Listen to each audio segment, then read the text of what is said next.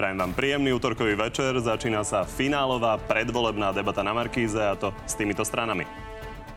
Jediná volebná koalícia v predvolebnom súboji je progresívne Slovensko a spolu lídrom je predseda PS. Poďme do nich, e, do mafiánov, do finančných skupín, do aj do skorumpovaných politikov, ale aj do fašistov a poďme do nich vo voľbách a potom poďme do tých reforiem. Za ľudí založil prezident Andrej Kiska po skončení 5-ročného funkčného obdobia na čele štátu. Voľby sú teraz o tom, aby sme porazili možnú koalíciu Smeru a fašistov.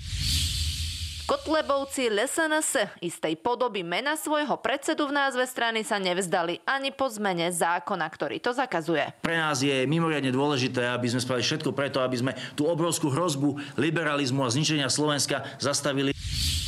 Smer SD je súčasťou slovenských vlád 12 rokov. Prvýkrát nevedie stranu do volieb predseda Robert Fico. Záujmom politickej strany, ktorej som volebným lídrom, je po piatýkrát vyhrať parlamentné voľby a štvrtýkrát sa pokúsiť byť súčasťou vládnej koalície. To je náš jediný cieľ. Obyčajní ľudia a nezávislé osobnosti. Symbolická líderka Mária Šofranko trávi kampaň v nemocnici. Predseda kandiduje tradične zo 150 Chceli by ste byť premiérom? Samozrejme, že ambícia taká je. No a vítam už volebného lídra Smeru Petra Pellegriniho. Dobrý večer. Dobrý večer, prajem. Predsedu za ľudí Andreja Kisku. Dobrý večer. Dobrý večer. Predsedu LSNS Mariana Kotlebu. Dobrý večer. Pekný večer. Šéfa obyčajných ľudí Igora Matoviča. Dobrý večer. Dobrý večer. A volebného lídra PS spolu Michala Trubana. Takisto. Dobrý večer aj vám. Dobrý večer. No a pani, e, na úvod si povedzme, aké sú pravidlá. Každý z vás má 9 minút čistého času na odpovede na otázky a jednu minútu navyše na záverečné posolstvo občanom. No a teraz už poďme na tie najaktuálnejšie veci, ktoré sa diali vlastne dnes.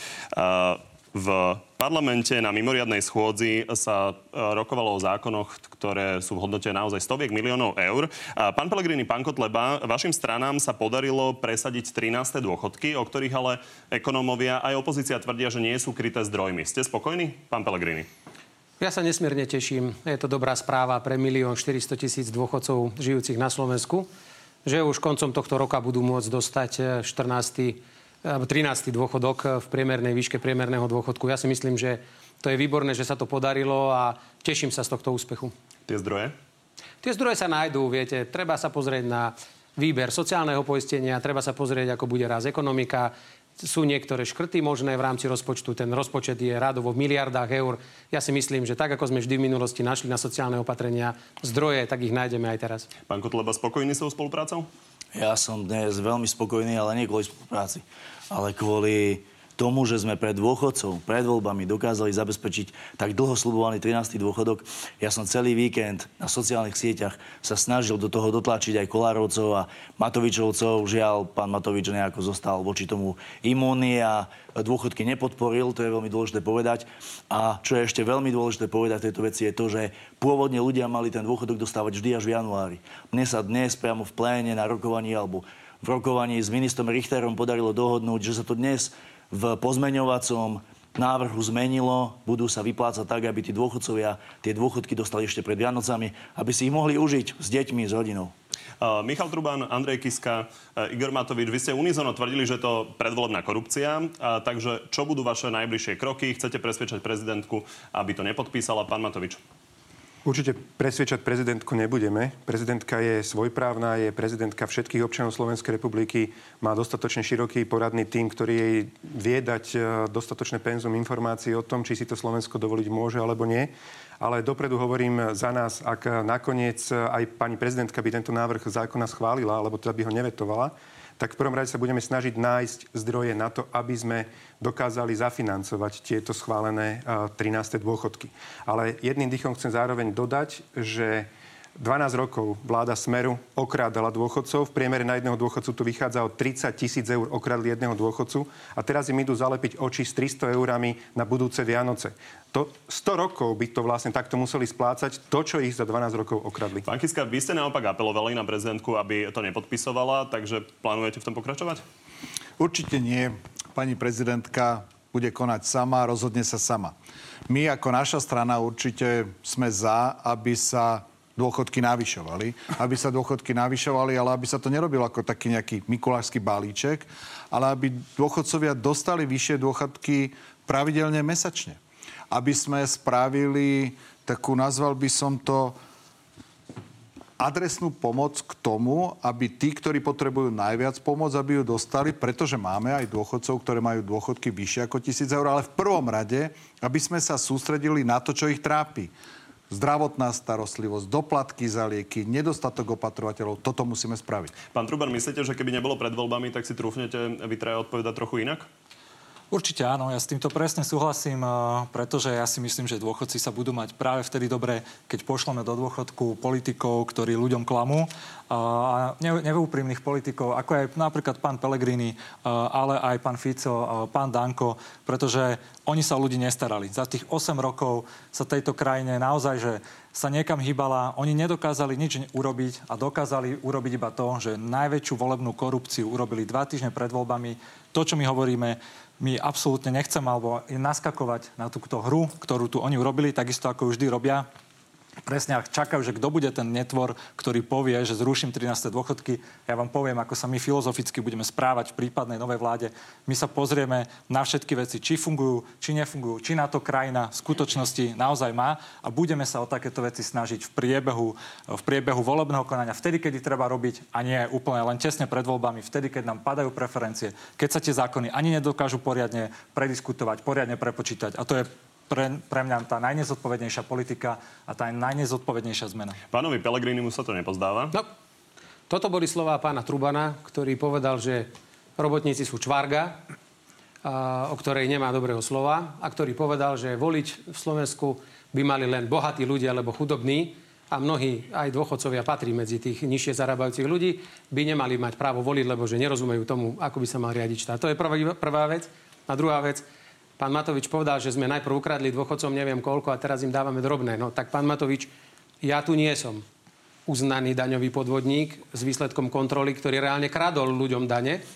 Len vás nemohli dať do basy ani inak potrestať, lebo to bolo premlčané. Ale máte na to papier.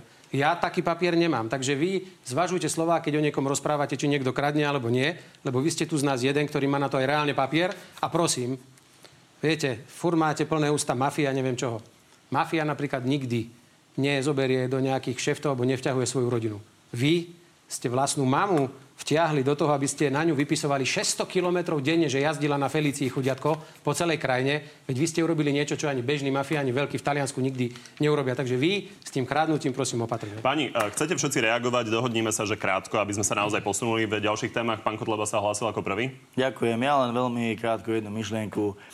Občania logika je jednoduchá. O čo viac dáme dôchodcom, o čo viac dáme všetkým ľuďom na Slovensku, o to menej tá ďalšia vláda, nech bude akákoľvek, rozkradne. To znamená, keď sme dnes schválili 13. dôchodok, je to jasná pomoc všetkým ľuďom, ktorí celý život poctivo pracovali, platili dane, odvody. Dnes sú dôchodcovia. Nechápem, ako kolegovia, liberálni poslanci aj opozícia na to môžu vidieť niečo zlé. Jednoducho, s absolútne najlepším úmyslom sme dôchodcom dali to, čo im patrí. Pán Matovič? Pán Pelegrini, je mi vás úprimne ľúto. vás. To, čo ste tu predviedli, je... Podlezli ste latku vlastne Erika Tomáša. Myslel som si, že iba on dokáže takúto špinu produkovať v takýchto diskusiách.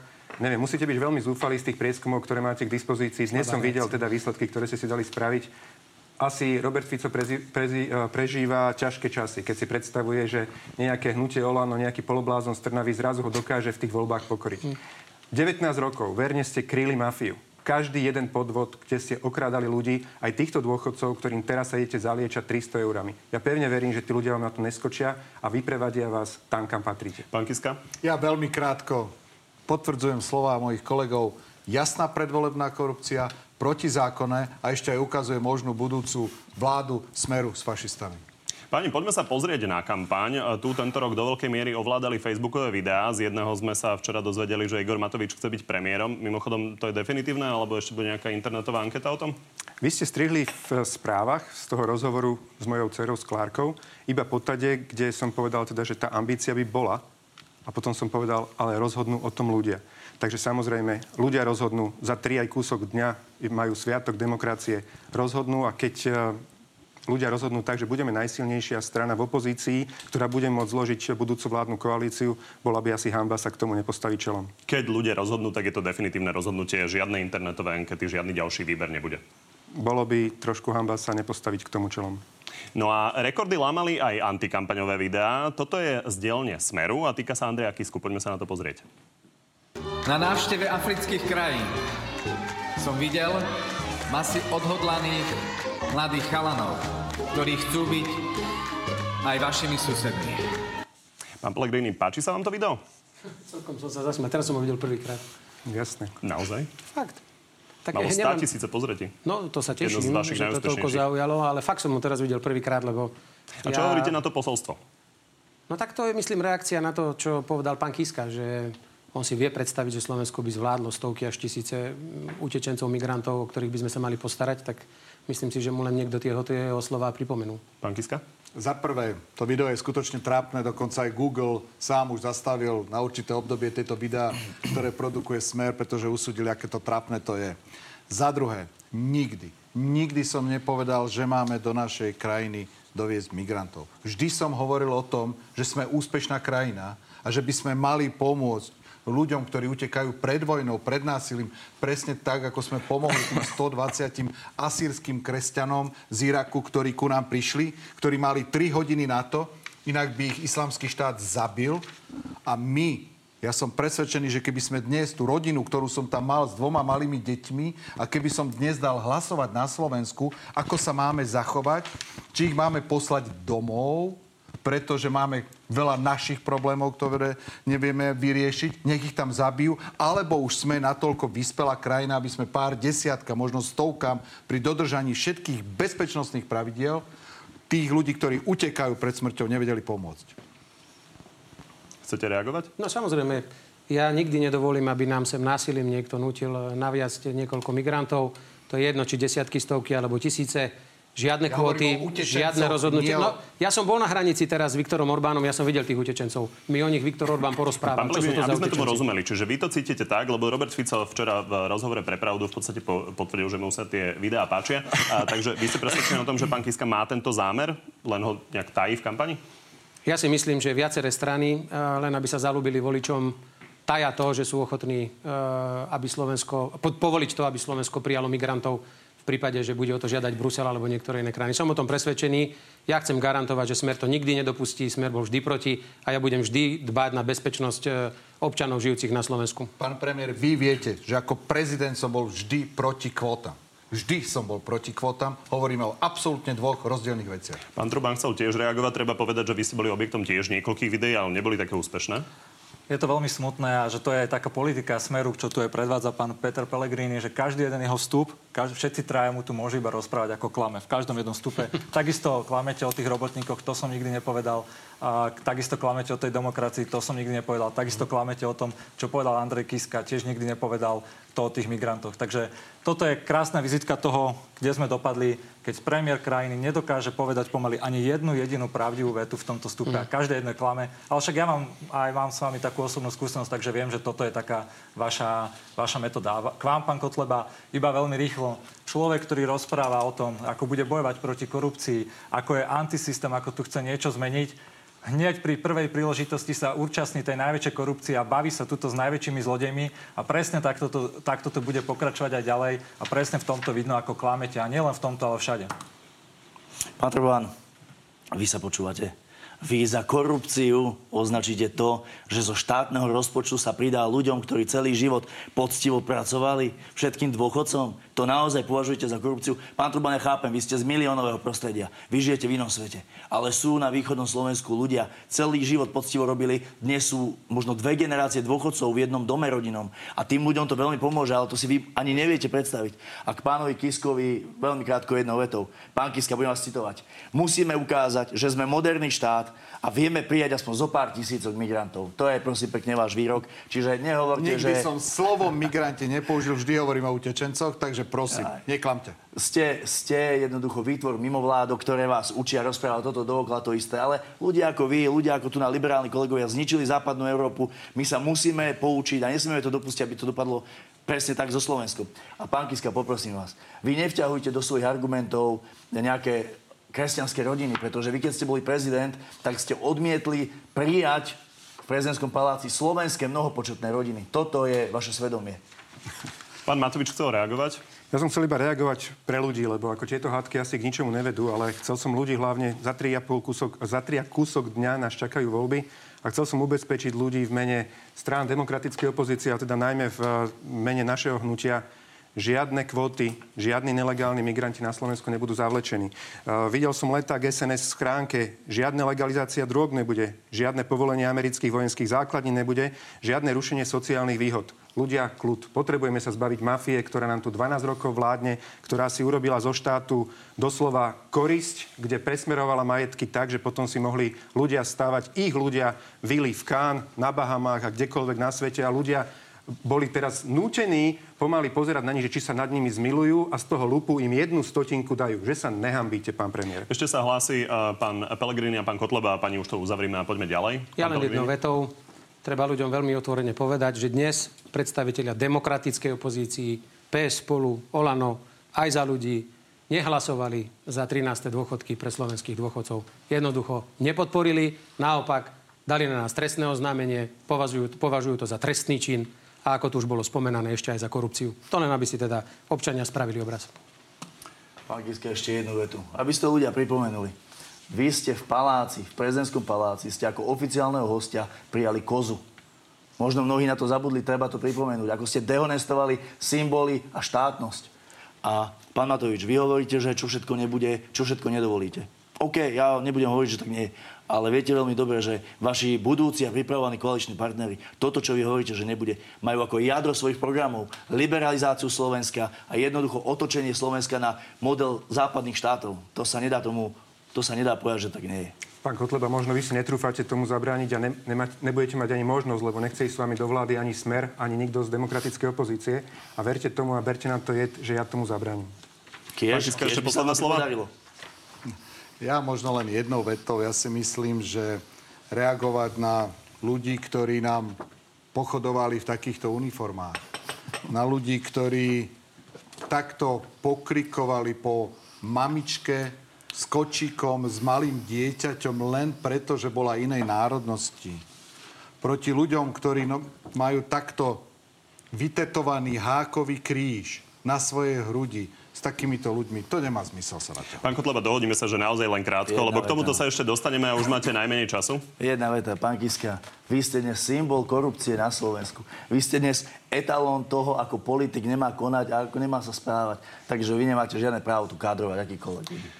Poďme sa pozrieť na pána Matoviča. Pán Matovič, vy ste sa eh, v kampani zviditeľnili cestou do Monáka, kde ste ľuďom slúbili, že zabavíte vilu eh, pána Počiatka v prospech štátu. Na Cypre ste zase boli kvôli Pente a Jaroslavovi Haščákovi, tak sa pozrime na to. Penta Investment Cyprus Limited, Penta Investment Limited. Utiahli 400 miliónov eur slovenského zdravotníctva. Čiže dáme pánovi Haščákovi, nech vie, že hody a beztrestnosť skončili. Že vie, že čas sa kráti a že skončí chlapec v base za to, čo spáchal. Pán Matovič, vy tvrdíte, že viete posadiť pána Haščáka do basy. Na druhej strane napríklad pán Michal Truban hovorí, že nemáte slubovať niečo, čo nebudete vedieť splniť. Vy máte na vašej kandidátke člena týmu Gorila, ktorý ho vyše 7 rokov vyšetroval a pána Haščáka neostihal vlastne za jednu jedinú vec. Takže prečo to teraz dokážete? Lukáš Kicelica bol šéfom tohto vyšetrovacieho týmu Gorila. Uchránil v podstate ten korunný dôkaz, keď sa objavila nahrávka a práve to ste nespomenuli, že kľúčová vec, ktorá chýbala Lukášovi Kyselicovi k tomu, aby mohlo odstíhať e, Jaroslava Haščaka, posadiť ho do basy a zobrať mu majetok a vrátiť ho späť do rúk štátu, bola práve tá nahrávka, ktorá existuje relatívne krátko. Je otázne, či táto nahrávka bude môcť byť e, použitá ako dôkaz. E, pán Truban, máte pocit, že je možné teda vyhlasovať, že posadíte niekoho do basy, alebo je to tak, ako hovoríte, že to nahráva potom iným silám? Ja si myslím, že by politici nemali slúbovať, že toho konkrétneho človeka oni posadia do basy. Mali by hovoriť o tom, že vytvoria systém, vytvoria nezávislú políciu, nezávislú prokuratúru, ktorá to bude robiť. Ja prečo nechcem slubovať veci, ktoré si myslím, že nedokážeme spraviť, je to, že ja keď chodím aj medzi ľudí, tak oni sa ma pýtajú, a špeciálne napríklad aj z mojej dediny, z Kisuckého Lieskovca, ja som není vôbec nejaké milionárske rodiny, ja som z Kisuckého Lieskovca, aj vy, pán Pelegrini, aj vy, pán Kotleba, ja som ešte do 15 rokov aj kopal zemiaky na Kisuciach a naozaj ja som si svoju firmu vybudoval od strednej školy poctivou prácou, takže taktiež vás poprosím moc takéto veci nezneužívajte a neklamte ani o tomto. A to, čo som chcel povedať, že ja som bol teraz uh, s občanmi na tejto našej, našej obce, kde som sa ich pýtal. A oni sa ma teda pýtali, že Michal, keď sa tu vrátiš o 3-4 roky, nebudeš sa báť, že tu dostaneš bytku, keď tu prídeš? Ja som povedal, že nie, nebudem sa báť, pretože ja som vám tu nesluboval ani jednu vec, ktorú si nemyslím od srdca, že ju dokážeme splniť a že na nej budeme do, tvrdo makať. A preto ja nechcem splňovať žiadne populistické veci, ktoré sa reálne nedajú urobiť a preto ja vždy tým ľuďom budem rozprávať aj o takých ťažkých veciach, ktoré nás čakajú a nebudem im slubovať nejaké 13., 14., 15. dôchodky, ktoré sú totálne populistické a po týždni potom, ako ich slúbim, naša krajina sa môže vydať nejakou gréckou cestou a celá krajina tu skrachuje práve preto, že vy si nedokážete odrobiť poriadne svoju robotu a namiesto toho robíte len predvolebné korupcie a rôzne zákony za 5 minút 12. Pán Matovič, aby sme to definitívne uzavreli, takže vy tvrdíte, že viete s vašim nominantom na ministerstve vnútra odstíhať pána Haščáka a že naozaj pôjde do väzenia za to, čo urobil, napriek tomu, že teda on tvrdil, že nič zle neurobil. Sa, ja, ja nič, no, nič tak zle neurobil. stanovisko Penty, treba ho povedať. Samozrejme, takéto stanovisko majú. Haščák korumpoval politikov, o tom sú dnes už dôkazy, aj zvukové dôkazy. Potom následne však vieme o tom, že túto uh, stranický šéf Petra Pellegriniho, ktorého Peter Pellegrini, Peter Pellegrini dlhé roky kryje, sa dohadoval potichu s ním, ako rozkradnú, vytunelujú zdravotníctvo s prispením Pavla Pašku, uh, bývalého predsedu parlamentu. Vykradli 400 miliónov eur zo zdravotného poistenia, kde si ľudia odkladali drobné peniaze na to, že keď budú chorí, aby mali zabezpečenú adekvátnu a včasnú zdravotnú starostlivosť. A na základe toho, a to je vizitka vlády Smeru, nám zomiera zbytočne ročne 5 tisíc ľudí na odvrátiteľné úmrtia. 5 tisíc ľudí ročne za 12 rokov, 60 tisíc ľudí títo ľudia zabili tým, že vykradli zdravotníctvo. Pán Kiska sa hlásil? Ja len veľmi krátku poznámku ku korupcii od uh, pána Kotlebu. Ja si myslím, že by sme mali vždy férovo pristupovať e, aj ku, tý, ku tejto diskusii a trošku ma prekvapuje, že vám tu vypisujú e, online, čo máte hovoriť ku ostatným, ku ostatným ľuďom. Myslím si, že my tu fungujeme normálne ako v normálnej spoločnosti a hovoríme o tom, čo, čo je. Čo sa týka samotného, čo sa týka samotného, čo sa týka samotného zdravotníctva, e, čo sa týka samotného zdravotníctva, tam plne súhlasím s pánom Matovičom. Toto je závažný problém a žiaľ smer dlhodobo, dlhodobo zdravotníctvo ako najväčší náš problém nechával na druhej kolaji a keď konečne sa začalo hovoriť o jednom dobrom kroku, stratifikácii nemocníc, tak tam bolo vidieť, že náš pán premiér je nesvojprávny, pretože mu to jeho strana neumožnila vôbec spraviť. A toto je vizitka, ako smer funguje a ako funguje táto vláda. Viete, no čo ja vám už mám na toto povedať, pán prezident.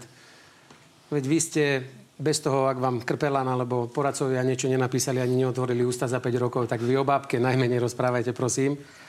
Pán Matovič, za vašej vlády, respektíve za vlády, ktoré ste boli súčasťou ako koalícia, respektíve ste ju podporovali, umieralo 13 tisíc neodvrátiteľne umrtí. Dnes je to 5 a ja robím všetko preto, aby sa každým rokom tieto počty znižovali.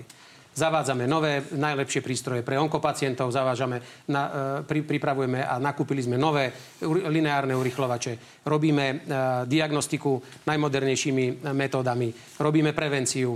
Robíme nový spôsob e, liečby mŕtvice. To znamená, všetko sa naozaj posúva k lepšiemu a vtedy boli tie čísla podstatne vyššie, takže prosím, aspoň neklamte. Ale mňa by zaujímalo inú vec. Veď teraz môžete sa o číslach hádať, ale skúsme si povedať, prosím pekne, pán Matovič, Môžete tu verejne povedať, že nepôjdete do koalície so žiadnou politickou stranou. Pán dohodneme sa, program... že neotvárajme úplne Ale iné témy. To je penta. Pokojne, pokojne. Pozor, to je penta. Ja sa pýtam, či pán Matovič odmietne v koalícii mať strany, ktorým Penta pomáhala písať program o zdravotníctve. To sa ho chcem spýtať. Ja som sa už raz verejne ho to spýtal. Pýtam sa ho teraz. Či vylučuje spoluprácu s politickými stranami, kde penťácky ľudia pomáhali písať politickým stranám. Dobre, aby sme to program. urýchlili, to majú byť strany ktoré? SAS a ešte ktoré? SAS málo Zajaca, KDH má, má e, Pentliarika, Uhliarika, ale tu pánovi kolegovi Dobre, za ľudí Kiska, písali pán, takisto pán program Penty. Krátko prosím reagujte, aby sme sa mohli posunúť. Viete, v politike si musíte vyberať, keď chcete zostaviť vládu, to, ako rozhodnú ľudia. A keď si mám rozhodnúť, keď si mám na jednej stránke sa pozerať na smer, ktorý vykradol 400 miliónov eur z pentov a zapričinil smrť týchto 5000 ľudí ročne, a na druhej strane, áno, možno stranu za ľudí, kde im Penťák nejaký pomáhal písať mm. program, tak e, vyberiem si ich a viem, že tie veci, ktoré im tam napísal Penťák, vyškrtnem preč a vybavené. Dobre. Ale nepôjdem s ľuďmi, ktorí vraždili ľudí de facto, lebo vykradali zdravotníctvo. Uh, ideme ďalej, pán Kiska, budete môcť reagovať o chvíľočku. Uh, poďme na pána Trubana. Pán Truban, vy ste sa v tej kampani uh, snažili zviditeľniť uh, blokovaním mimoriadnej schôdze a vaši šiesti poslanci uh, tým viacerých politikov pobúrili, tak sa pozrie, poďme na to pozrieť. Ďakujeme. Ďakujeme. Hanbím sa za vás, opozícia. Hambím sa za to, ako v priamom prenose odhalujete svoju hodnotovú a štátotvornú vyprázdnenosť. Pán Troban, my už niekoľko dní od vás počúvame, že to bolo legálne, legitimné a podobne, ale ja sa chcem opýtať na inú vec. Uh, videli sme ponožky, videli sme pizzu, videli sme horálky, o chvíľu tu uvidíme vášho kolegu Martina Poliečika, tak ja sa, pýtam na tú formu. Uh, tá forma je podľa vás adekvátna a v čom pomohla tej veci? Samozrejme, takéto fotky nie sú dobré odtiaľ, ale ja som veľmi hrdý na to, že tí naši poslanci protestovali a blokovali takúto nezákonnú schôdzu, schôdzu najväčšieho, kde, kde Dobre, bola naozaj najväčšia hrdý, korupcia. To sme už počuli Takže, niekoľkokrát a celé dni to počúvame. Ja sa pýtam na toto, lebo je rozdiel blokovať pult a ležať ja na pulte. Som vám jednoznačne... Takže ako ste si to vyhodnotili?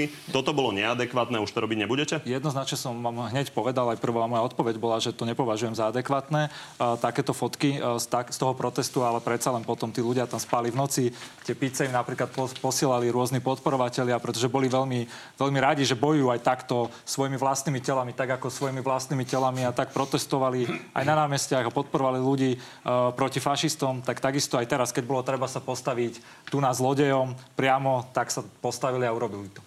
Pán Kotleba, vašimi supermi sú progresívci vlastne už niekoľko mesiacov a pobúrili vás aj tento raz tou blokádou. Podali ste na nich trestné oznámenie, tak sa chcem opýtať, či vám príde vlastne adekvátne kázať o slušnosti zo strany strany, ktorá má bez pochyby najširšiu skupinu ľudí, ktorí majú problém so zákonom, vrátane násilnej trestnej činnosti. Poďme si to len po poriadku povedať. Pán Jozef Királi, zadržaný pre úkladnú vraždu, telo mal hodiť do potoka a nutiť manželku, aby mu s tým pomáhala. Andrej Medvecký, váš podpredseda ucedený za pitku Dominikanca, podľa svetkov mal vlastne kričať popri tom, že rozkopte toho negra. Peter Bahno, poslanecký asistent Petra Krupu, ublíženie na zdraví. No a úplne najaktuálnejšie sa NAKA začala zaoberať vašim kandidátom na Prešovského župana za tieto výroky o Romoch. Pozrime sa na to. A furt to boli špiny, ktoré nemali čo v meste robiť. Od dňa, keď nastúpim na úrad, do roka do dňa skončíme s otázkou cigánskej menšiny jednoducho ju vymažem zo slovníka v Prešovskom kraji. Nebude žiadna otázka cigánska, nič. Mimochodom, e, pánovi Mihalčinovi sa prizerá aj váš ďalší odsudený, pán Milan Mazurek. E, pán Kotleba, e, čo tým myslel pán Mihalčín? Nebude žiadna otázka. No, pán redaktor, v minulom kole v predošlom kole ste mi nedali slovo, takže dovolte mi sa trošku vyjadriť, potom sa vrátime k tým vašim otázkam. Pán Kiska, ak závidíte tablet, ja vám ho kúpim. Povedzte, že ste na to odkázaní, ja vám taký tablet kúpim, nemám s tým problém. Stačí povedať, aj teraz tu a je váš. A pán Matovič, mne sa niektoré vaše aktivity naozaj páčia. Chodíte, snažíte sa, odkrývate veci. Ale kým vy chodíte a robíte si fotky pri mori niekde vo Francúzsku, my sme prostredníctvom nášho europoslanca Milana Uhríka dali reálne trestné oznámenie veľmi tvrdosmerujúce proti finančnej skupine Penta. Čiže ak pán Matovič si stavia svoju kampaň na tom, že bojuje proti korupcii, je to fajn, ale nie je jediný. Nie je jediný. Dobre, stačilo a už odpoveď na otázku. Pán Mihalčín, ako chce riešiť tú otázku? Čo sa, čo sa týka uh, tejto vašej nejakej prebierky našich kandidátov a ľudí. Pán, pán Királi, niečo spochybňujete? Lebo naposledy chce, ste chceli nás môžem. žalovať. Je pravda, že ste nás nežalovali, lebo no, nebolo, ste to nebolo prečo? nepovedali. Pán moderátor, takto. Pán Királi, ktorého ste spomínali, ten s nami dva roky nemá nič spoločné. Dva roky s nami nemá nič spoločné. Takže, Bol to váš funkcionár? Takže, viete, to ja neviem Bol to váš funkcionár? Neviem to ja ovplyvniť. Čo sa týka kandidátov, aby sme si to vyjasnili aj teraz tu. Všetci kandidáti splnili zákonom stanovené podmienky na to, aby mohli kandidovať do Národnej rady Slovenskej republiky. A naozaj od nás nechcite, aby nám nejaké mimovládky, alebo média, alebo ktokoľvek určoval, koho si na kandidát Pán Kodleba, čím to je, že vaša strana má najintenzívnejšie sa vyskytujúcich ľudí, ktorí majú nejaké problémy so zákonom a napríklad aj násilnou trestnou činnosťou? Chcete, hovoriť, chcete hovoriť vy, alebo môžem ja? Nemusíte sa báť, ten čas ubieha no. iba vtedy, keď hovoríte no. vy. Takže Ale ja tu splnili otázky. všetky podmienky a proste nebudú nám mimovládky a nejakí slnečkári určovať, koho máme alebo koho nemáme vyškrtnúť z kandidátnej listiny.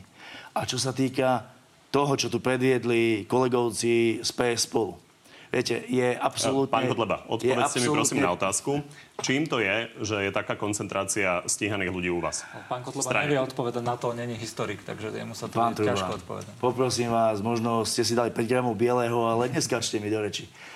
Viete, Pýtali ste sa na to, aký máme, aký máme postoj k tomu, čo spravili v Národnej rade. To je najdôležitejšie Nie, povedať. ja som sa pýtal teraz konkrétne na toto. To som sa pýtal pána Trubana, pretože to bol jeho problém. Áno, to je Vyriešili problém. sme to. Nie. Ideme teraz na vás. Áno. Pán Kotleba, nechcete odpovedať? V poriadku, môžeme ísť ďalej. Pán moderátor, chcel by som využiť ten čas. Dobre, povedzte, že nebudem na tieto vaše otázky tendenčné odpovedať. Čo sa týka pána Mihalčína, to nemám k tomu, čo povedať, to sa spýtate. Uh, ako mňa, chce riešiť romskú otázku, lebo to je váš predstaviteľ pre tri regióny na východe. Tak ako celá strana, dáme im prácu, dáme všetkým ľuďom prácu. Znelo to, to dosť, dosť násilne, tak Ale bude to niečo nie. násilné? Určite nie. A čo sa týka týchto Trubanovcov, veď to treba povedať a ľuďom pripomenúť. Však oni reálne spáchali trestný čin sabotáže, lebo protiprávne okupovali dva celé dny, 48 hodín Národnú radu Slovenskej republiky. A keď už aj ľudia povedia, že možno nie až trestný čin, ale pán Truban, vešať si ponožky na štátny znak Slovenskej republiky, to sa vám zdá v pohode? To sa vám naozaj zdá v pohode? Tie ponožky neboli zavesené na štátnom znaku. Keby ste videli, nič také neexistuje, tak zase klamete a dá sa to pozrieť na tých fotkách. Žiadna taká nebola. Takže keď, keď chcete argumentovať, tak robte a rozprávajte normálne fakty. Dobre, pani. Áno. Poďme uh, na pána Kisku, lebo vy neriešite len kampaňové videá, ale aj nahrávky, ktoré sa týkajú kúpy pozemkov pod Tatrami. Kľúčovo tam ide o cca 2000 eur, ktoré ste mali uh, po rozsudku dostať od bieleho konia späť. Toto je zatiaľ posledné tretie video. Nebudeme to takto riešiť. Ja rozumiem, že by som mohol požičať, že všetci sme v tom niekto napíše, že momentálne peniaze nemám, peniaze bude mať ozaj. Pán Kiska, e, vy ste tohto pána, ktorý naozaj má pochybnú povesť, dokonca ste sa priznali, že prijali v paláci. Ja by som ale najskôr sa ešte vrátil k tej pente, pretože tam musí zaznieť náš hlas. Ja som sa s pánom Verešom, o ktorom vy hovoríte, nikdy nestretol ani pani Letanovská. Naopak,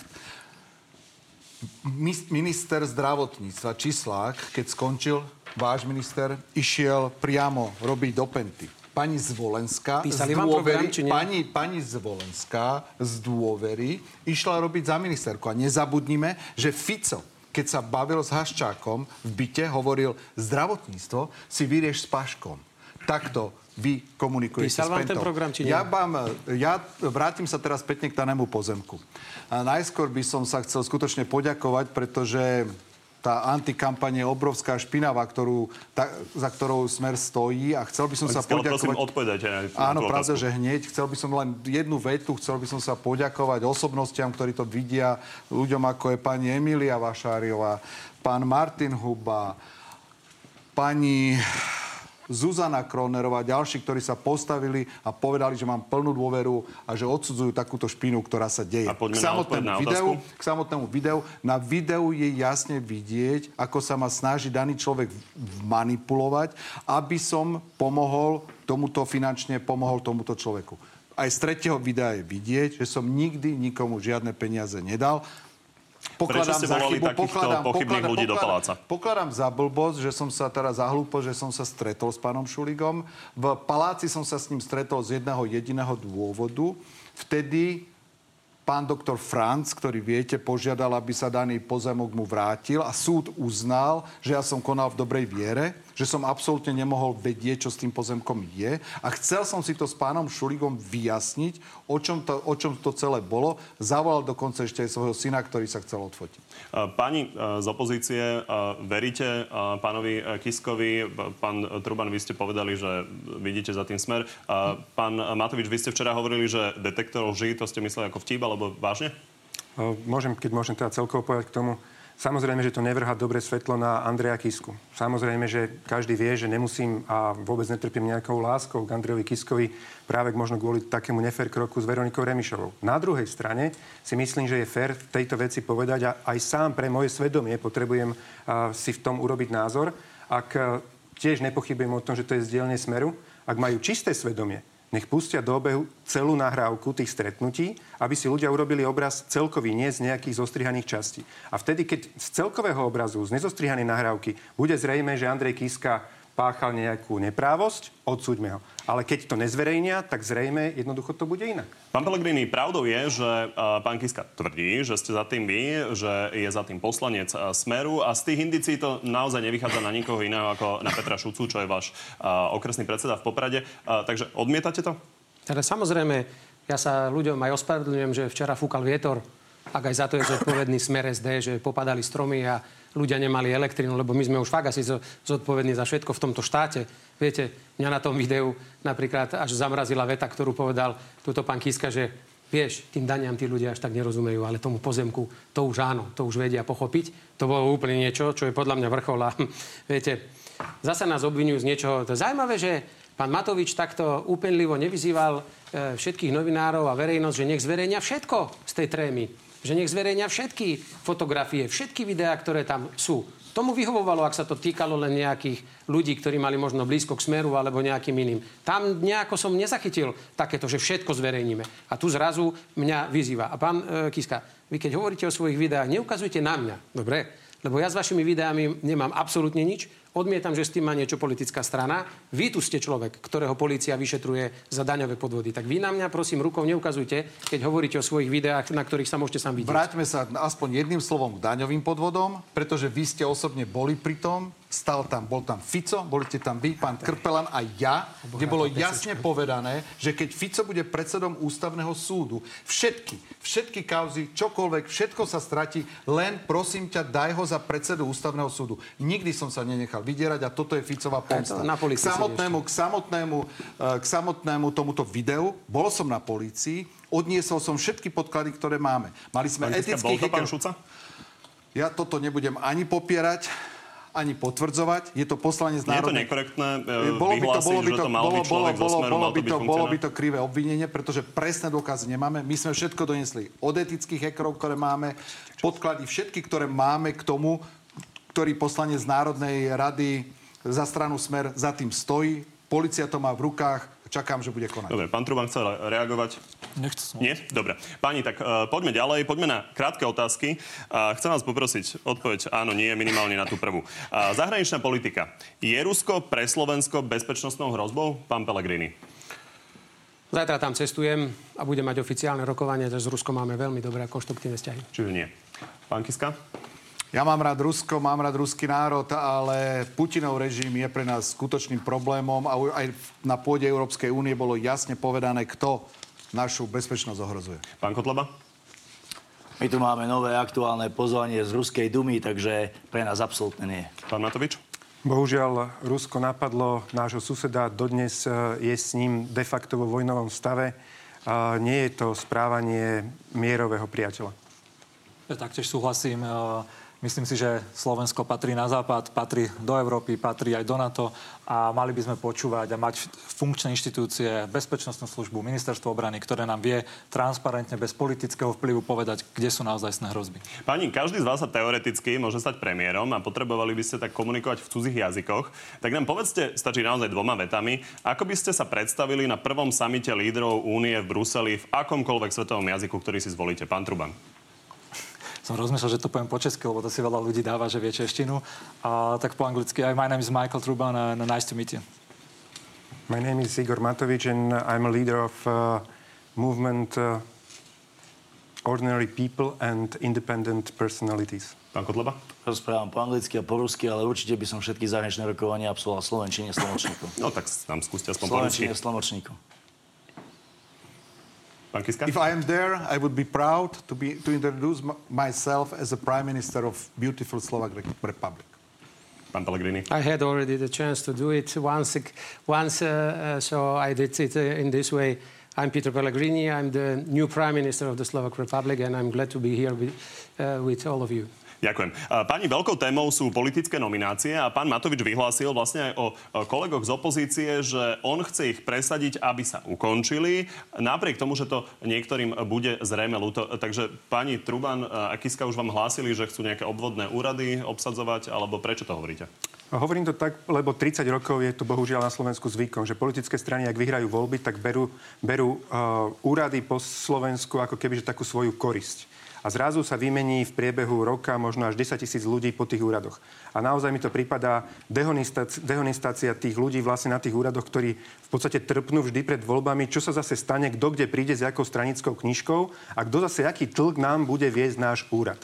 A preto navrhujeme, a chcem na to presvedčiť, a dnes sme sa o tom aj bavili na diskusii, ktorú organizoval denník SME, aj s Andrejom Kiskom, aj s Mišom Trubanom, urobiť naozaj hrubú čiaru medzi odbornosť a politiku. No, aby sa povedalo, že hrubá čiara, aby si to ľudia vedeli Hrubá čiara napríklad znamená, že na ministerstve sa povie, že áno, politická strana má právo vymeniť ministra, štátnych tajomníkov, možno generálnych riaditeľov sekcií a potom pokoj. Potom Dobre. musia tí ľudia vedieť, že tam už rozhoduje iba odbornosť, žiadna politika. A vy ste naznačovali, že v opozícii sa to niekomu nepáči, čiže títo páni vám naznačovali, že to tak nechcú? No, Absolut. po dnešnej debate viem, že sa budeme vedieť na tom dohodnúť. Doteraz 30 rokov tie politické strany to brali ako korisť. Ja som rád, že vyzerá atmosféra, že po týchto voľbách konečne to bude inak a ľudia na úrodoch si môžu vydýchnuť, že znova to nebude o tom, že kto má akú farbu stranickej knižky. Pán Truban? E, nemuseli nás Igor vôbec absolútne presvedčať. Pre nás to bola úplne od začiatku jedna z hlavných vecí, ako vieme našu krajinu opraviť, ako vieme sfunkčniť inštitúcie.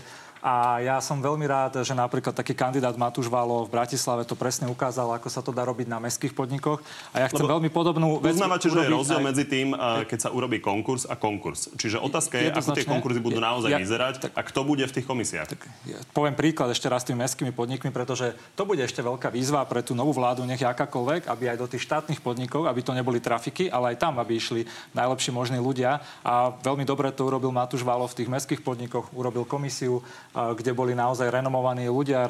Bola tam napríklad šéfka renomovanej personálnej agentúry, jeden šéf uh, telekomunikácií, ktorí naozaj majú svoju reputáciu a vedia vybrať dobrých ľudí. A takto si ja predstavujem to, že keď dostaneme čo do najväčšieho množstva inštitúcií, do štátnych podnikov, ale aj do takých kontrolných inštitúcií, nielen ako je generálna prokuratúra a špecializovaná prokuratúra, ale aj NKU, protimonopolný úrad a podobne, šéfov nemocníc, keď tam budú šikovní ľudia, ktorí budú dobre zaplatení, nikomu nič nebudú dlžať, nebudú nikoho kamaráti a budú mať naozaj takú víziu a chuť pracovať od rána do večera pre tú inštitúciu, pre našu krajinu, tak sa posunieme veľmi do, rýchlo reagovať? Ja veľmi rýchlo. My tu niekedy pri tejto diskusie cítime tak ako keby strašenie našich ľudí, ktorí pracujú v štátnej správe, k akým nejakým čistkám dôjde alebo niečo také. Určite nič také sa neudeje. V štátnej správe, kde pracujú desiatky tisíc fantastických ľudí, určite žiadna revolúcia nebude. Tam je 97-99% úžasných ľudí. Ale je pravdou, že za tých 12 rokov vlády Smer sú tam ľudia, preto budú potrebné personálne audity. Pán Pellegrini, opozícia hovorí, že ste si nejako rozparcelovali štát vlastne počas tých rokov vlády Smeru. Vy ste sa pokúšali robiť nejaké konkurzy na úrade vlády. Je pravda, že to príliš nevyšlo. Čiže robil Smer chybu v tom, že dával to svojim straníkom tie funkcie? Nie, my sme mali mnoho rezortov, kde sme sa nedotkli ešte ľudí, napríklad Ivana Mikloša. Na ministerstve financí sú generálni riaditeľia, ktorí sú tam už možno aj 20 rokov a nemajú nič s politikou. A som zvedavý, či práve teraz neprídu o svoj flek. Hoď tam boli odborníci ešte predtým, ako sme mi prišli. Ja vám potom poviem, ak by sme náhodou skončili v opozícii, tak ja vám potom urobím taký report po okresoch, čo sa bude diať po okresných úradoch, aké čistky nabehnú, pretože títo páni bažia pomoci a teraz len chcú medové motúzy tej štátnej správe e, popodnosť dávať. Viete, áno, my máme skúsenosť s pánom Valom na hlavnom meste, aj s e, vašim nominantom z Nitry, aj s viacerými týmito modernými novými primátormi. Čo prvé spravili? Zvýšili si platy, majú väčšie platy ako premiér, tejto krajiny a hneď druhý krok bol, že zvýšili dane ľuďom. No toto je presne tá skúsenosť a toto nech ľudia majú ako memento, že keď sa dostanú na vyššie pozície, toto isté im spravia. Toto je inak zaujímavá téma. Premiér naozaj nemá veľmi vysoký plat, keď to porovnáme s inými predstaviteľmi štátu, respektíve s ľuďmi, ktorí sú v štátnych podnikoch. Máte pocit, že plat premiéra je adekvátny? Ja sa nesťažujem. Pozrite, ja pracujem za taký plat ako ako dostávam, ja to rešpektujem, ale môžem všetkých uistiť, že robím na 100% tak, ako ma doma naučili. Pán Truban, môžete reagovať, vy ste stále hovorili, že chcete pritiahnuť najlepších odborníkov. Je pravda, že tých treba asi zaplatiť, keď sú niekde konkurenčne platení trojnásobne, tak je to náročné. Viete si predstaviť, že budete zvyšovať platy? Určite áno. Oveľa viac treba zaplatiť naozaj úrodníkov, odborníkov, ktorí pracujú pre štát ako, ako politikov. Ale vedia, mám aj dobrú skúsenosť aj s pánom Pelegrínim a z jeho úradu, s úradom, keď ešte nebol premiér. A ja som aj vedel, že keď on sa stal premiér, že vlastne žiadna zmena nenastane, lebo som ho trošku zažil, ako pracoval na svojom úrade, keď my sme tam išli ako komunita, snažili sme sa aj hovoriť ako tam menej kradnúť, ako robiť efektívnejšie veci. A keď som pánovi Pelegrinemu napríklad hovoril o x ľuďoch, ktorých tam mal v úrade, ktorí tam boli s firiem, ktorí obchodovali vo veľkom so štátom, obchodovali netransparentne so štátom. A tak síce mne potom pán Pelegrini sa tváril, že to ide vyriešiť, ale hneď potom na ďalšom stretnutí sa ich zase zastával a hovoril, že žiaden konflikt záujmov neexistuje. A naozaj to, ako vieme tie úrady rozpohybovať a zlepšiť, je to, aby sa tam dostali špičkoví odborníci, nezávislí odborníci, a aby tam neboli konflikty záujmov. Pán Pelegrini, chcete ešte reagovať? Treba povedať, že máte len dve minúty. Ale nie, veď to ja, viete, tak poďme na pána na Kotlebu. troch, to sa nedá. A, pán Kotleba, e, my máme nejakú skúsenosť, e, ktorú sme mohli pozorovať, keď ste boli županom, s tým, že tam vieme, že ste zamestnávali vlastnú rodinu. Toto bola chyba, alebo by ste to robili inak? použijem e, slova súčasného predsedu Luntera, keď dvaja robia to isté, nie je to vždy to isté, ktorý tam okrem rodiny zamestnal všetkých širokých kamarátov za násobne vyššie platy, ako to bolo za mojich čas. A kým za mojich čias, pán moderátor, kraj znížil svoj dlho takmer 40 miliónov eur. Dnes tu máme nové, progresívne, liberálne vedenie s podporou takmer všetkých politických strán, ktoré zdvihlo za ten krátky čas, čo sú v úrade, zdvihli dlh kraja o 33 miliónov eur. To sú čísla, ktoré nepustia. Každý človek si to môže porovnať a vidieť, ako sme hospodárili my, ako hospodárili. Pán Godleva, treba, treba povedať, že uh, uh, nový župan uh, tam má svojho syna, ktorého ale, ktorý ale prešiel zastupiteľstvom. Ale to nehovorím tam... iba o tom, že mladý Lunter je podpredseda kraja, hovorím aj o tých ostatných ľuďoch, o rodine, ktorá vedie bansko regionálnu správu ciest, o rôznych agentoch mimo vládu, ktorí sú tam zamestnaní ako vedúci odborov a tak ďalej, a tak ďalej. Ale to nie je téma. Dobre, to, nebola to, to chyba, že ste zamestnali svoju manželku a dvoch bratov? Ja si myslím, že zamestnať dvoch ľudí ako na pozícii referentov, radových referentov Dobre, bez rozhodovacích kompetencií. Poďme ďalej, poďme na ekonomiku, lebo to je veľká téma. A začnem vami, pán Kotleba, lebo vy máte vo svojom programe desatoro napísané postupným znižovaním úplne zrušíme DPH. Vy máte predstavu, aká časť rozpočtu je DPH? Ale samozrejme. Však, však výber DPH je dnes vo výške zhruba 6,5 miliardy eur. To ma nemusíte skúšať, pán moderátor. Nemusíte ma skúšať. To je tretina rozpočtu. A z, toho, z toho podľa or, ofi, oficiálnych informácií od orgánov činných trestnom konaní 1,9 miliardy sa každý rok rozkradne na neoprávnených vratkách a na nedokonalom výbere DPH. Počkajte, z toho sa 1,5 miliardy, 1,9 miliardy nerozkradne, 6,5 miliardy sa reálne vyberie. A tie by nám chýbali, keby ste... No, no nie, nie, že nie, tak, tak to je. Nie, to tak to je. Tak. Je to tretina rozpočtu máme. Pán Matovič to môže potvrdiť a myslím si, že aj uh, pán premiér to môže potvrdiť. A, takže 6,5 miliardy by nám chýbalo. Kde by ste ich zobrali? Lebo keby ste v podstate zrušili všetky dôchodky, tak stále ešte je to málo. Pán moderátor, tým, že na DPH sa skladajú všetci občania pri každom jednom aj tom najmenšom nákupe, aj tom najmenšom nákupe, tak jednoducho ak by sa táto daň postupným znižovaním, nehovoríme, že naraz, ale postupným znižovaním, možno lineárne, možno postupne Čiže to je o 10%, o 5%, No hneď to nie je, samozrejme, že nebudeme hovoriť, že to bude zajtra. To do toho ani Kedy? nedotlačíte. Lebo to ani tam nepíšete. Toho, ani ma do toho nedotlačíte, ani sme to nikdy nepovedali. Ale postupným znižovaním, keď tú DPH odstránime, ako niečo, na čo doplácajú najmä všetci obyčajní spotrebitelia, a na čo vlastne sa nabalujú, na čo sa nabalujú tunelári a proste vyvolené firmy, oligarchovia, však o tom vidíme, že oligarchovia fungujú na DPH, tak jednoducho pomôžeme ľuďom a uškodíme, keď to tak poviem, oligarchom. A to je predsa cieľ, veď to je cieľ boja proti korupcii, aby sme odstránili vplyv oligarchov a keď im zoberieme DPH ako nástroj, na ktorom sa nabalujú najviac, tak si myslím, že to bude najúčinnejšie. Stále je to ale tretina rozpočtu a nedozvedeli, kde sme sa, kde by ste to zobrali. Pán Matuj, čo hovoríte na ten nápad? Pán moderátor, aby to nestalo nezodpovedané. Multiplikačný efekt v ekonomike hovorí o tom, tom, že jednoducho naštartovala by sa tá ekonomika. Neviem, že úplne všetko spravíme len tým, že odíde DPH, ale my hovoríme aj o rozumnom hospodárení štátu, o, o revidovaní výdavkov, o tom, aby štát naozaj čo najviac peňazí dal medzi slovenské firmy, slovenských podnikateľov, slovenských zamestnancov. A Dobre, potom poriadku. zistíme, že, peňazí máme dosť. Pán Matúj, čo hovoríte na ten nápad?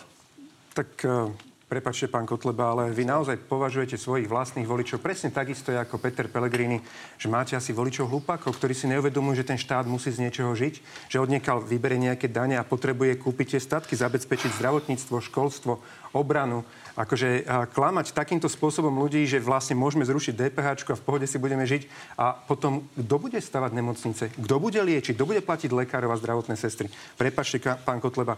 A naozaj sa ma trošku dotýka, chcel by som vás vyzvať, nespravím s tým nič, ale vy musíte ukázať zajtra do poslednej debaty aspoň, že či dokážete byť chlap. Lebo mať pred sebou uh, jak sa to volá, iPad aby vám tam ľudia písali, čo máte hovoriť. Však my tu všetci hovoríme z vlastnej hlavy alebo z vlastných poznámok, ale vy si pozeráte, čo máte povedať. To je ako, ako chlapské správanie, pán Kotleba. Prosím vás, aspoň do zajtrajšej debaty skúste prísť s vlastnými myšlienkami, normálne sa správať ako chlap. A ešte som chcel povedať... Ja vás len upozorním, že máte 34 sekúnd, tak si mi ho Chcel som zareagovať ešte na pána Pelegriniho. Tuto priamo vám teraz poviem, že keď ste tu klamali o Ivete Radičovej, revízia výdavkov na zdravotníctvo 2, záverečná správa oktober 2019, vypracované ministerstvom financí, vašim ministerstvom zdravotníctva Slovenskej republiky. Na strane 13 máte dôkaz, že ste klamali o počte umrtí počas Ivety Radičovej vlády. To číslo mám z ministerstva zdravotníctva. Jasné. Tuto máte, pozrite si svoju vlastnú štúdiu. Pán, Pán Matovič, vy mi idete vytýkať tablet, vy, čo ste si celú svoju kampaň posledný mesiac postavili na ankete pre ľudí. Prosím vás, nebuďte smiešní, ak treba, kúpim tablet aj vám. A jedna kontrolná otázka, pán Matovič. Majú Spojených štátov amerických DPH alebo nemajú? Majú daň z obratu. Majú DPH? Majú dan z obratu, ktorá viac menej je to isté. Ako, majú DPH alebo nemajú DPH? Pane Bože. No vidíte, nemajú. Lebo majú value edit tax. DPH nemajú. Klasickú DPH v našom, v, našom roz, v našom rozmere, v našom ponímaní nemajú, pán rektor. Poďme sa trošku baviť, nie, že či majú DPH v Amerike, ale čo vieme urobiť pre Slovensko.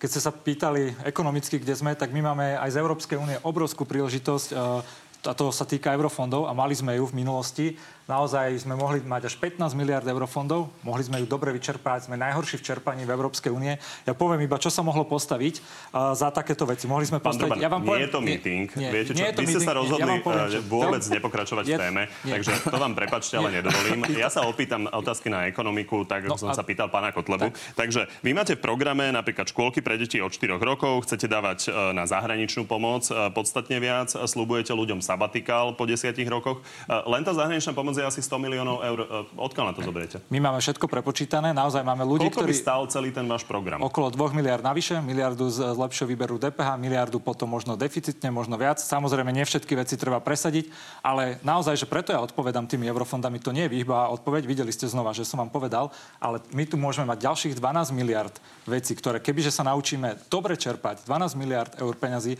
tak tu môžeme mať nové nemocnice, môžeme tu mať poriadne cesty, môžeme tu mať poriadne železnice, pendolina. Ja som sa bol pozrieť aj v Polsku pred pár týždňami a videl som, čo boli oni schopní za pár rokov urobiť. Do nemocníc majú vlastné roboty automatické, ktoré automaticky pomaly operujú ľudí, majú tam do škôl, do internátov investícia. Presne toto takýmto spôsobom my dokážeme posúť našu krajinu. Peniaze tu sú, len treba znova mať dobrých ľudí, nízku byrokraciu, nekradnúť a keď sa to dá v Polsku, tak sa to musí dať aj u nás. Pán Pellegrini, e, môžete reagovať, ale doplním otázku k tej ekonomike. Uh, jeden citát. Uh, je to z decembra 2018 o práve vtedy schválenom vyrovnanom rozpočte. V etickej rovine za podstatné považujem, že sme skončili so zadlžovaním našich mladších generácií. Viete, kto to povedal? Ja. A bolo to Prečo za... teraz už nepovažujete no, lebo to bolo, zadlžovanie Lebo to bolo pri 4% hospodárskom raste, ktorý je dnes úplne iný. A keby bol hospodársky rast taký, ako bol, tak by to išlo. Ale odpoviem veľmi rýchlo, stručne. Ale 2 miliardy... neodbehli, ale dobre, ja neodbehnem, ja som pri ekonomike. že Rada pre rozpočtovú zodpovednosť dobre. hovorí, že máme dobre. už teraz 1,5 um, máme... percentný deficit, čo je približne 1,5 miliardy. A vy ste schvalovali ďalšie opatrenia. Hovoríte, že je neetické sa Pán Trubán si chce miliardu požičať, teraz povedal, že miliardu z lepšieho výberu daní a miliardu deficitne. A je to zaujímavé... sú pána Trubana, takže ako čo som povedal, pán Truban, dobre. A, a iba pripomínam, 2 miliardy chce dať na svoje opatrenia, 400 miliard tvrdí, že nevie nájsť na dôchodcov a ďalších 300 e, miliónov nevie nájsť na detské prídavky. Zaujímavé, ale 2 miliardy chce minúť na tie svoje veci. Tam už zrazu sa peniaze nájdu. My sme vždy na všetky sociálne opatrenia peniaze našli. Slovensko má 12. najnižší dlh v Európe. Máme zdravé verejné financie a jednoducho Slovensko vôbec nie je žiadnym, uh, žiadnym uh, nejakým eh, neposlušným dieťaťom v rámci euro, eurozóny a ani Európskej únie. Takže my nie sme vôbec nejaká riziková krajina a my aj tieto nové nami navrhované opatrenia zvládneme, veď oni chcú vymieňať podstatne viac ako je 400 miliónov na dôchodku. Podal to teraz pán Truban priamo prenose. Pán Kiska, chcete reagovať? Ja najskôr veľmi stručne. My sme mali obdobie skutočne rekordného rastu za vlády vašej strany, ale nie vďaka vám, to aj napriek tomu, že vy ste vládli. A napriek tomu ste zadlžili počas vášho vládnutia každého jedného človeka, ktorý sa dnes pozera do televízie, táto vláda zadlžila o 5300 eur, si požičala, aby vykryla svoje náklady. To je za prvé. Ku samotnej ekonomike, ak môžem, Doplním otázku. Váš ekonomický program písal pán Meravý, čo je naozaj pravičiar, ktorý spolupracoval s pánom Miklošom a píšete, že chcete návrať k rovnej dani, ale nepíšete tam vôbec e, k akej rovnej dani, takže akej? E, k rovnej dani ako takej potreb, návrat potrebujeme a to, na ktorej hodnote sa dohodneme, to je o nás. Ak my dostaneme tú dôveru, potom si my musíme sadnúť ako zodpovední partnery a prejsť spoločne rozpočet, čo s ním môžeme. No, pani majú, majú ale konkrétne predstavy o konkrétnych veciach, takže vo vašom programe by mala byť asi napísaná, napísaná tá vaša predstava, takže tá je aká? Tá, my sme nikdy nekonkretizovali, či to bude 19%, 20%, vždy to treba, veci, veci treba nám zrovnávať ako také. Ale ja len ešte k tej ekonomike totiž, keď môžem, tri veci, tam je, na jednu vec zabúdame. Slovensko niekedy bolo nazývané tigrom Európy. Dnes sme takým pradúcim mačiatkom z pohľadu ekonomiky ako také. Čiže potrebujeme rozbehnúť ekonomiku, potrebujeme lepšiu efektivitu štátu a zase úrad hodnoty za peniaze pod ministerstvom, pod ministerstvom financií skonštatoval, že lepšou efektivitou štátu by sa dalo ušetriť 2 miliardy eur. A za tretie, to je tá korupcia, keď si zoberieme podľa Transparency, 13% zo štátnych zákazok sa dáva na úplatky, to je zo 6 miliard, to je 500 miliónov, 500 miliónov eur. V zdravotníctve nám uteká hore komínov zase podľa toho istého úradu. 500 miliónov eur. Dobre, máte a to je ako poslednú pol minútku, uh, takže zastavme sa ešte pri zdravotníctve. Uh, to veľmi trápi nedostatok personálu a Smer má vlastne len 3 body programu aktuálne a jeden z nich je 55 tisícová pokuta pre lekárov, ktorí tu neostanú odrobiť uh, 10 rokov. Je toto dobrý nápad? Ja som prijal iné opatrenia predtým. Minulý rok som požiadal prijať 185 nových študentov do prvých ročníkov. Tento rok som vydal pokyn prijať ďalších 250 študentov navyše, pretože uprednostňujú naše vysoké školy zahraničných a jednoducho im dorovnáme tie stratené tržby. Takže ja podporujem najprv obrovský náraz do prvých ročníkov, aby sme mali dostatok tých e, lekárov. A je potom legitímne hovoriť aj o tom, že ak dostanú bezplatné špičkové vzdelanie, či nie je potom možné otvoriť tému, že by mali potom čas z nich uhradiť, ak nechcú pre Slovensko pracovať ani jeden rok. Pán Pellegrini, len je pravda, že ľudia si pamätajú vaše knihy plesní a pamätajú ano. si aj to, že vlastne, vláda Smeru dokázala zatiaľ len zbúrať ásochy a vlastne A vláda Smeru investovala každý rok 100 miliónov do nemocníc, každý jeden rok do lepšieho vybavenia. Ja vám môžem doniesť teraz takéto veľké húfy bielých kníh, kde nám ukazujú jednotlivé nemocnice pred a po výrazný posun dopredu. Takže Čiže máte pocit, ja že je ten výrazný posun? Lebo ľudia sa neustále Je výrazný posun a môžu vám vám to garantovať pri našich národných ústavoch, našich špičkových zariadeniach. Choďte sa pozrieť, máme ešte stále nedostatky, ale mnohé nemocnice sú penťacké, druhé sú meské, tretie sú vúckové a niektoré sú štátne. Takže treba potom aj pozerať na to, kto je majiteľ a kto sa ako nemocnicu stará. Pán Matovič, chceli ste reagovať? Chcel som reagovať k návrhu od Andreja Kisku, že teda musíme, musíme zaviesť rovnú daň. Vôbec nemusli, nemyslím, že musíme, musíme. Osobne si myslím, že práve že na veľmi bohaté firmy ako Eustream, ktorí majú de facto monopol, že majú rúru natiahnutú pod Slovenskom, obrovské prachy na tom zarábajú, prečo by takáto firma nemohla platiť 50-percentné dane? Prečo by distribučky energetické Pán nemohli vy platiť... v tom programe aktuálne píšete, že posúdite, či tu daň zavediete, takže ako vy sami môj, o tom uvažujete. Je to môj osobný názor, chceli by sme o tom presvedčiť. Vôbec Čiže idete to presadzovať? A chcem o tom presvedčiť eh, kolegov, lebo jednoducho tam máme peniaze, ktoré môžeme dať naozaj na to, aby sme ich použili na sociálnu pomoc eh, ľuďom. Pán Truban, viete si niečo takéto predstaviť? Jasné, tie debaty o daniach, aké majú byť, e, sú samozrejme otvorené. E, my sami hovoríme o tom, že nechceme zvyšovať dane, ale treba sa pozrieť e, napríklad, znižiť napríklad zdravotné odvody, aby mali ľudia oveľa viac peňazí vo svojich peňaženkách. A ešte veľmi rýchlo na pána Petra Pellegrinu, že aj tá miliarda, ktorú my navrhujeme navyše, ide do platov učiteľov, do platov lekárov a potom sa z toho sú aj nejaké investície do ekonomiky, aj z toho sú potom aj väčšie dôchodky, ktoré ktoré sú skutočne reálne a nielen slubované. Pani, máte poslednú polminútku, vy traja. Doplním ešte otázku a skúste v rámci toho aj reagovať. Vy všetci slubujete, že budeme mať úplne jasné, kedy sa dostaneme k vyšetreniu, že zmeníte naozaj tie čakacie doby. Prečo máte pocit, že to dokážete urobiť? Prvom rade my Roky máme... sa to nedalo. Pravda, že v prvom rade my máme za prvé nedostatok lekárov a, zdravot, lekárov a zdravotných sestier. Na Slovensku máme 19 tisíc lekárov a chýba nám ich plus minus 3200 opatrenie, ktoré by chcela vláda priviesť, ešte by vyhnala mladých ľudí, aby išli študovať do zahraničia. To je absolútne čosi, to je čosi absolútne zlé pre mladých ľudí, ktorí by mohli študovať. Čiže potrebujeme viacej lekárov a potrebujeme viacej zdravotných sestra, sestier a ako som ukázal pri tých 500 miliónov, ktoré zdravotníctvo... Potrebovali by ste viac času, len ho už nemáte. Pán Matovič? Tam sú tie peniaze. Prečo, pýtali ste sa, že ako to dokážeme zabezpečiť? No jednoducho napríklad v prípade dôvery, čo je Pentiacká zdravotná poisťovňa, pán Haščák si z roka na rok vykazuje vyššie a vyššie zisky, obrovské zisky. Tie peniaze nekončia u lekárov, u zdravotných sestier, ale v jeho vlastnom vrecku. Tie peniaze mu jednoducho klepneme po prstoch, že ľuďom určíme termín, dokedy budú na neskorej môcť limitoch. Byť... Máme málo personálu a ten personál bude vykonávať tú zdravotnú starostlivosť. Ale o tom hovorím. Keď povieme, že dotedy musí byť, musia byť ľudia operovaní, inak by museli dostať zdravotnú starostlivosť v zahraničí a Haščák by to musel preplatiť, to bude bič na Haščáka, aby zaplatil lekárov a sestry, aby ľudia boli operovaní včas. Pán Truban? Sa mi páči, že už sa Igorovi postupne začína Lex Hašťak páčiť, lebo presne my máme na to opatrenie, no, aby, aby, aby práve Penta bola zo zdravotníctva vytlačená, aby sme buchli a aj tejto finančnej skupine trošku po prstoch. Ale my sme sa pýtali samozrejme lekárov mladých, ako ich tu priťahneme naspäť a znova jedno z riešení je mať aj príjemné prostredie, mať tam nezávislých šéfov a dobré platy. A preto ja som spomínal tie eurofondy, lebo podobne sa to podarilo aj v Polsku, aj cez toto. Pán Kotleba, vy máte posledných 6 sekúnd, eh, tak nám povedzte, čo si myslíte o tom nápade Smeru, aby lekári, ktorí tu neostanú a idú pracovať napríklad do Nemecka, zaplatili za to pokutu. Je to dobrý nápad alebo zlý? Ja nebudem hodnotiť smer. Ja chcem povedať, že my máme v programe prioritu pre zdravotníctvo jednu silnú štátnu zdravotnú poisťovňu. Pán Truban, máte posledné 4 sekundy. Vzdávate sa ich? Môžeme to Tak poďme preskočiť. na poslednú minútu a tú poslednú minútu má ako prvý Peter Pellegrini. Nech sa páči. Ďakujem veľmi pekne. No, mal som teraz možnosť 3 eh, dní z nemocničného lôžka sledovať to ako občan a musím povedať, že musel som sem prísť, hoď by mi bolo hoci ako zlé, pretože som zrozený a naozaj mám strach z toho, čo nás čaká po voľbách, ak by sa títo páni z opozície dostali k moci.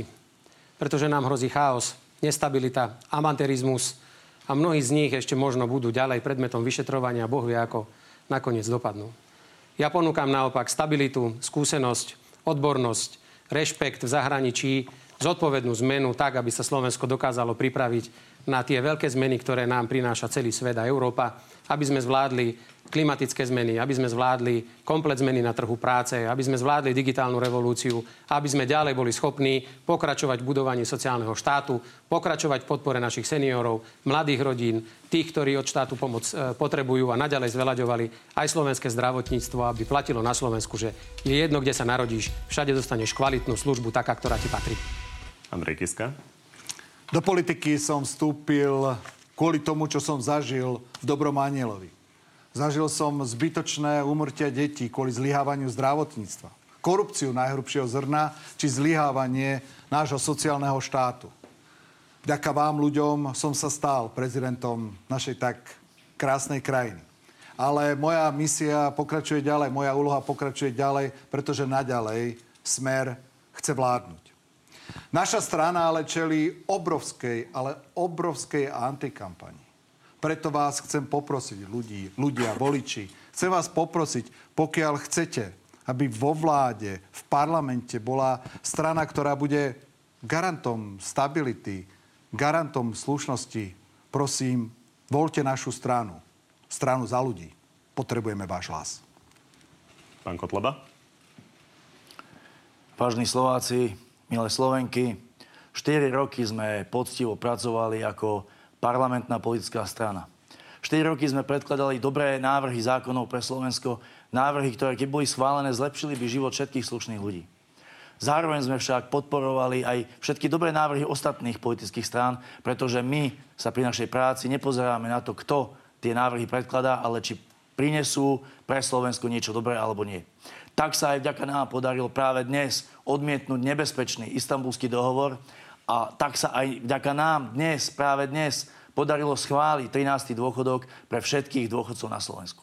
Ak nám vo voľbách dáte silný mandát, ľudová strana Slovensko bude zárukou, že sociálne istoty a Slovensko národné a kresťanské budú skutočne nielen v našich srdciach, ale aj súčasťou politiky Slovenskej republiky, vlády aj parlamentu.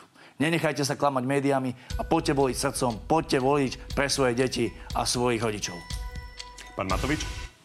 Ďakujem pekne poznáte nás a za tie roky sme si to, myslím, že celkom odmakali.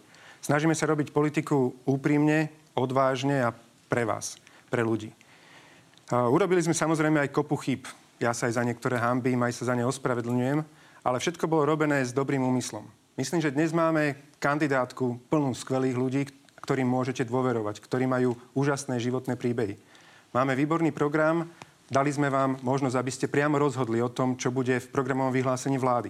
Je to unikátne a cítime obrovskú podporu, hlavne od ľudí, ktorí doteraz nechodili voliť. Je to vaše ústavné právo. Ľudia majú právo na to, aby si správovali veci verejné.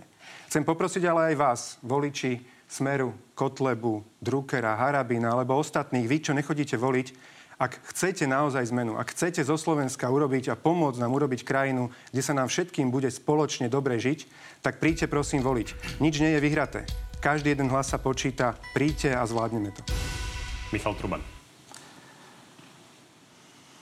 Pred tromi rokmi sme išli do politiky s tým, že sa nám nepáčilo, ako to tu nefunguje. Ako tu nefunguje spravodlivosť pre všetkých, ako naši kamaráti odchádzajú do zahraničia a už sa nevracajú, ako naši rodičia zbytočne umierajú v nemocniciach. Preto sme vedeli, že Slovensko môže byť úžasná krajina, moderná a férová krajina pre všetkých.